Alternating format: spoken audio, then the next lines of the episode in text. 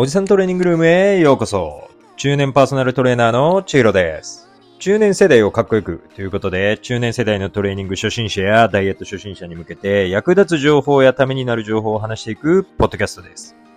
本日は、おじトレエピソード47ということで、実はめちゃくちゃ失敗してるってことについてお話ししていきます。皆さん、おはようございます。まあ僕のね、インスタグラムを見てくれてる人っていうのは知ってるかもしれないんですけど、僕結構リールで、なんか話す系のものを撮ったり、まあこうやってね、僕ポッドキャストでもいろいろ話してね、いるんですけど、実はこれ、成功するまでにめちゃくちゃ失敗してるんですよ。まあまあ今もちょっと噛んじゃったんですけど、まあこういうのも今回はそのまま載せちゃうんですけど、まあこういう失敗ってめちゃくちゃしてるわけですよ。で、今回ね、この NG 集っていうのを少しリールに上げたので、ちょっと興味ある人は僕のインスタグラム見てみてください。まあまあね、今回話したいのは、そんな話じゃないんですよ。あのーこれってね、やっぱりそもそもみんな失敗嫌いじゃないですか。でも、まあ世の中にね、成功した人で失敗してない人なんていないんですよ。まあ失敗するのが大事っていうのは、もちろんみんな分かってるじゃないですか。失敗しないと成功しないっていうことは。分かってるんだけど、失敗するとやっぱりメンタルも落ち込んじゃうし、マインドも崩れちゃう。まあ僕だって失敗はやっぱりしたくないです。で、今回はね、その大切な失敗ですね。失敗とどう付き合っていくかっていうことをお話ししていきましょう。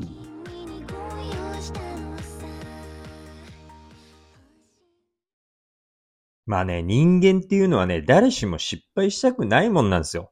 もちろん僕だって失敗はしたくないです。特に日本人、僕たち日本人っていうのは失敗を嫌う国民性なんだそうですね。これっていうのも僕全然知らなかったんですけど、まあ英会話を僕去年から始めてて、まあそれでいろんな先生と話すわけですよね。で、その中で僕はそう感じたので、まあ本当にね、最初は僕自身英会話始めた時がそうだったんですけど、最初失敗しないように、うまく話せるように、文法間違えないように、まあね、そんなことを考えながらやってたわけですよ。そうすると、なんか30分のワンレッスンなんですけど、そのレッスンのうち何も話さずに、なんか、あはははははっていう愛想笑いだけで終わる30分とかね、まあ、ざらにあったわけですよ。で、まあ、そうやってね、何も僕が話したのは本当 Yes とかハローとか、あの、I'm good ぐらいで、もう何も言わないで終わったレッスンなんてもう最初の頃何回もあります。で、とある先生にある時言われたんですよね。あの、失敗してるっていうことは、まあ君だけ、君がね、それだけチャレンジしてることだよって。あの、チャレンジしない人は失敗なんてしないし、チャレンジしてればみんな成長できるんだ。ね、そもそも君は知らない言語を学んでるんだから、間違えて当たり前だし、何も恥ずかしいことはないんだよっていうことを、とある先生に言われました。で、まあこれを聞いたときにね、まあ確かにって思ったわけですよ。で、これが、やっぱり僕英会話の部分で言われたんですけど、英会話に限ったことじゃないと思うんですよね。例えば筋トレだって、僕最初の頃、あーなんて腹筋割りたいって言って、ひたすら腹筋しかやらなかった時期もやっぱりあります。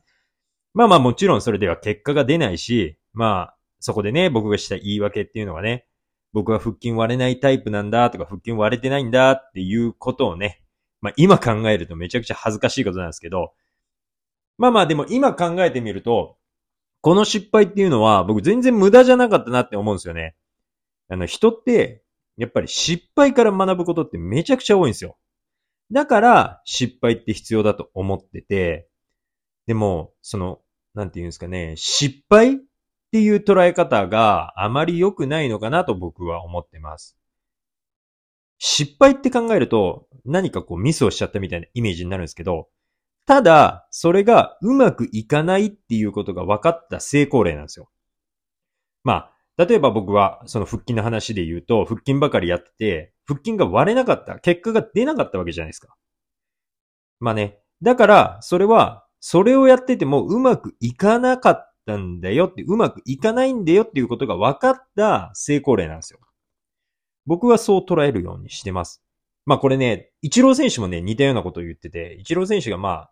こう遠回りすることがすごく大切だ、みたいな。最短距離で行くっていうのが、やっぱり理想ではあるんだけど、やっぱりその遠回りをしていくことに意味があるんだみたいなことをね、ちょっとコメントを、あの、はっきりとしたのは忘れちゃったんですけど、そういったニュアンスのことを、まあ、引退の会見だったかななんかで話してらっしゃいました。だから、まあ、考え方によっては、失敗っていうのは成功なんですよ。失敗っていうのは成功なんですよって、まあ、め、ちょっとわかんないですけど、あの、そういうマインドで、やっぱり日々ポジティブに生活できると、かなり幸せになると思うんですよね。まあ、例えば僕ら仕事もするわけじゃないですか。筋トレばっかりしてるわけじゃないし、ね、仕事をしてる中で、まあ上司とかね、先輩に怒られる、めちゃくちゃ怒られることってやっぱりあるわけじゃないですか。でも、なんかそういうマインドを持ってて、そういう考え方をしていると、そのおかげでそのミス、その怒られた原因っていうのが、その方法ではその仕事がうまくいかないっていうことが分かったし、もうそんな経験をすると、次絶対そんなミスしないじゃないですか。で、これ分かっててほしいのが、その怒ってくれる上司だったり、怒ってくれる先輩っていうのも、絶対新入社員の時はミスしてます。で、ミスして上司の上司から、先輩の先輩から絶対怒られてるんですよ。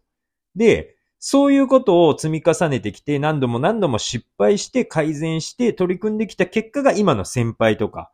今のね、上司の姿なんですよね。ね、これっていうのはどんなに偉大な人だって、これを繰り返してるわけですよ。まあさっき話題に出したイチロー選手もそうです。大谷翔平選手だってそう。で、まあ僕はバスケットやってたので、今 NBA で活躍してる八村塁選手とか、渡辺裕太選手っていうのも、みんなミスを繰り返して、その度にミスしないように改善して改善して、それを積み重ねた結果が今なんですよ。だから、僕たちが失敗するっていうのは何も恥ずかしくないんですよ。むしろ本当に恥ずかしいのは失敗を恐れて何もチャレンジしないことの方なんですよ。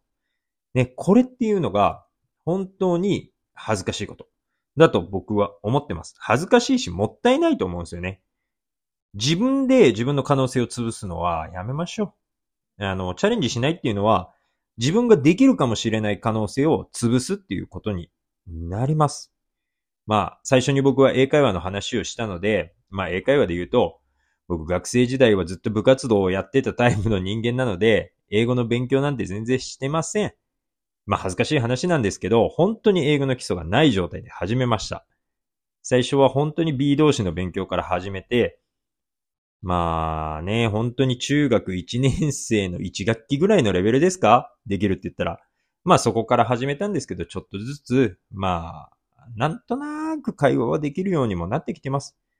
でもそういったことも周りと比べれば小さい一歩ですけど、僕にとってはかなり大きな一歩なわけですよ。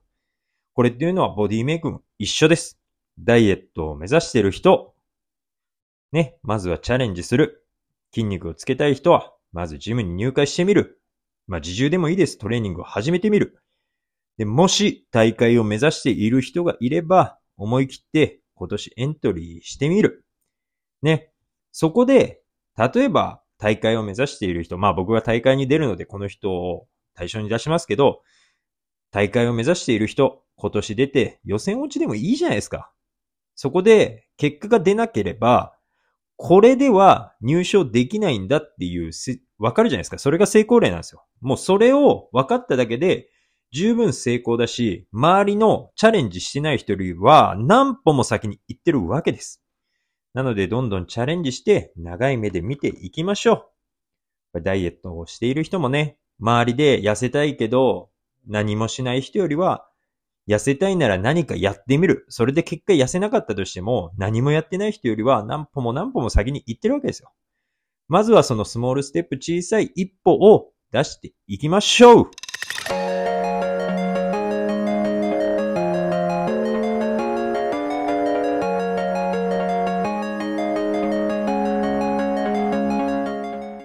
はい。今回はみんな失敗してるっていう話だったけど、いかがでしたでしょうか？僕もね、初めて大会に出たっていうのが3年前だったんですよね。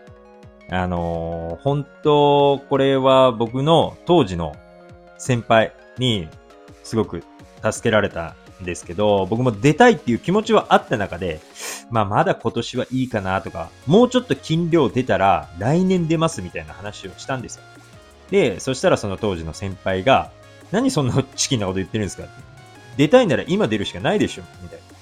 ことを言われたんですよ。で、多分、あの、今年出ないってことは来年も出ないっすよって言われたんですよね。で、えー、っと、僕もすごく迷ってたんですけど、まあその人に背中を押してもらって、勢いでエントリーしました。ね。しかもそこ大会の時までね、すごく褒めてくれたし、あのー、すごくバックアップもしてくれて、僕自身自信がついて、やっぱりエントリーもできたんですよね。まあ、結果っていうのは、まあ余裕の予選落ちだったんですけど、まあ僕にとってはそれがいい分岐点になりました。で、次はまあ2年目、えー、まあ入賞を狙っていったんですけど、ギリギリ、えー、ファイナルに残れず、で、最終今年はかなり仕上がりいいなとは思ってたんですけど、まあコロナになって大会出れずっていうところで、まあ僕自身こうやって失敗を繰り返してるわけですよ。なので、まあ、今考えるとね、そういうのも良かったかなと思います。時には勢いも大事です。はい。今回の話がね、面白かったり、興味を持ってくれた人は、僕のインスタグラムでも情報と発信しているので、チェックしてみてください。リンクも貼ってきます。あと、僕のパーソナルに興味がある人は、インスタグラムのプロフィールのリンクから申し込みしてもらうか、インスタグラムの DM、または公式 LINE でもいいんですけど、まあ、メッセージをください。はい。じゃあ、それではね、今日もトレーニングライフ楽しんでいきましょう。じゃあまた来週。さよなら